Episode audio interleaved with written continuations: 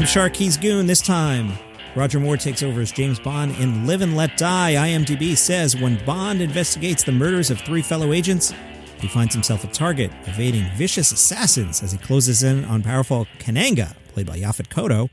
Known on the streets as Mr. Big, Kananga is coordinating a global threat using tons of self produced heroin. As Bond tries to unravel the mastermind's plan, he meets Solitaire, a beautiful tarot card reader whose magic is crucial to the crime crime lord. It's 1973.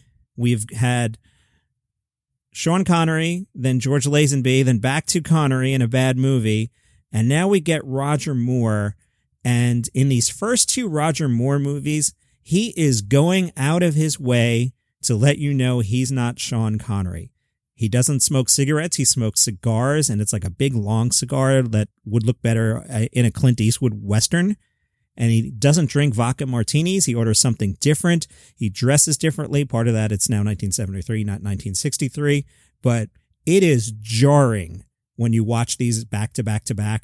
Whereas I said Lazenby felt like Connery's Bond. This doesn't feel like the same guy at all. Kananga, isn't that a, a kid's uh, game, board game or something? That's such a horrible name. Well, everything about this movie, like if you watch it now, I, again, I was four in 1973, but it's a blaxploitation film. James Bond goes to Harlem and is out of place, and that is what the movie's going for. That this guy's totally out of place there, and it, it is 1970s New York and all the bad senses. This is just a weird movie. Now, may, are they saying that James Bond is out of place, just like Roger Moore is out of place in a, a James Bond movie?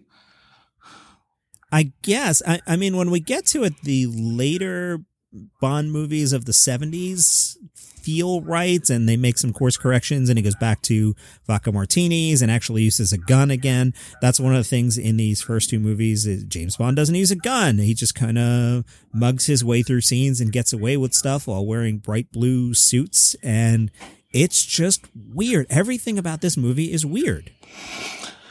I guess, you know, after you lose somebody that's so iconic in the the the title role, you keep trying to figure out what to make something that to make the new person work better, where you want to differentiate, diff, differ, make different. Um, I'm having a little bit of problem with the toothache, so I can't really speak too well today. Um, but uh, you know, you're just trying to make them seem different than, than the past actors.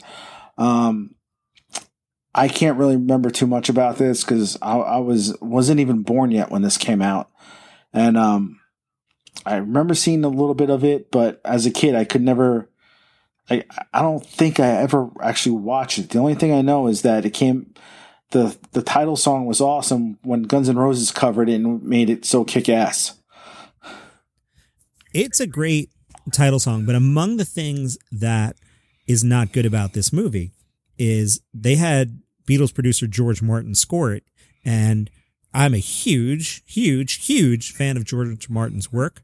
Scoring a movie does not seem to be one of his strong suits because, like, every scene is just doing some variants on the Live and Let Die song played with different orchestration. And it just, it comes away cheesy and doesn't, doesn't sound like a Bond movie, if you know what I mean.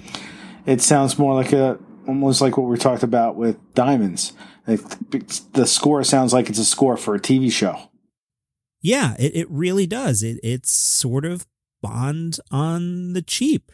Uh, the plot, and again, I just watched the movie. I don't know, just throw like voodoo, New Orleans, bad 1970s, New York, um, you know, the kind of cars you would see in the early 70s, and put Bond in a blue polyester suit and throw that in a blender. That's pretty much your plot. I don't even really know what we're fighting against. Uh, uh, Bond is trying to tackle drugs. I, I don't even know. It just it, it just doesn't work.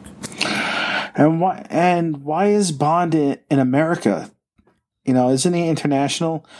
So if if it's a heroin problem that's within the U.S., did, did any of the U.S. government agencies bring in bring in MI6? Was that it? Or like why is well, why is he here? apparently three fellow agents have been killed and and the thread leads him to investigating this mr big fellow and i i don't know. I, I really and i just watched it. I don't know. I can't tell you. That's not good right? I, I can't tell you the plot of the movie. So it's just one of those movies that are strung together with certain scenes put together. Just hey this would look cool. This would look cool oh wait we need to figure out what the uh the macguffin is oh heroin and killing agents yeah, no, well said. And it's not only the this would look cool, it's got that problem which a lot of things step on this landmine of, and we got to make this one different. We got to, whatever we used to do, don't do that. Let's do the opposite.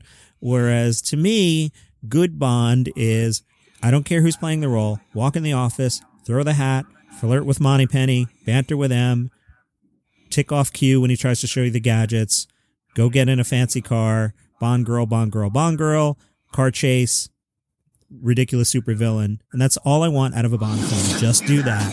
This one, like, just tried to like, eh, you know what? No, he doesn't drink vodka martinis now. Just stop. Don't do it. Just give me James Bond. Well, if they would have done that, they could have said he's not drinking uh, alcohol at all, and he's swearing off stuff because he didn't like the way he was looking a couple of years ago. He felt like he was looking older. Um, that's funny. You know, they could have they could have went that way where they could have threw a couple of digs in while while still you know making it a little different. Give it give it some kind of backstory. Well, you know, to that point, Moore is actually older than Connery and looks 10 years younger. And I, as I'm watching the films, as I watch all the Roger Moores, I keep thinking how tall Roger Moore looks in these. And I don't know if it's the cinematography and you can get out your film school snobbery for me, but Moore is six one officially, and Connery is six two officially. So he's an inch shorter, but to my eye, this James Bond looks taller and leaner. Well, also if you look at if you look at Connery, he's built more like a, a brawler. So he's got yeah. he's got like the dimensions that he's he's built wider. Moore is built slender, so he looks taller. Um, he also might have had a couple lifts in his, his shoes too to help heighten him a little bit. Yeah, as I'm thinking about this, I think this James Bond wears platform shoes with you know seven inch heels. Yeah, so you know that could be it. They could have had actors that were closer to his size, you know, and they could have like right now. I'm not. I can't remember this, but you know, it also depends on the angles that they're shooting them too. Yeah, uh, well, I don't have much else to say about this one other than it didn't work, and I'm kind of stunned that the franchise didn't die after three Bonds and three movies. And if people didn't like Secret Service and Diamonds Are Forever is not good, and this movie's not good, I'm amazed that this franchise didn't die right there. Did the film studios have anything else coming out at the time? I'd have to do my research. You know, if you have a tentpole if you have a tent pole like that back in the day, you just keep throwing stuff to the wall and try to see what sticks. Well, they sure did. and everything fell off the wall. Wow, I'm looking here. This is stunning, actually, to your point. So, this movie, according to IMDb, the release date, pay attention here June 27th, 1973. Golden Gun, release date January 1st, 1974. Could that possibly be right that they put out another movie five months later? They, you know what? To save money, they might have they might have shot continuously. If they had all the same characters, they had sets built, they had studio time, they had the crews. Um, if they didn't do too much jet setting, they could have done that, and it would have saved a lot more time if they shot back to back. All right, yeah, all right, film snob, good job out of you. Well, Shark and Goon will return.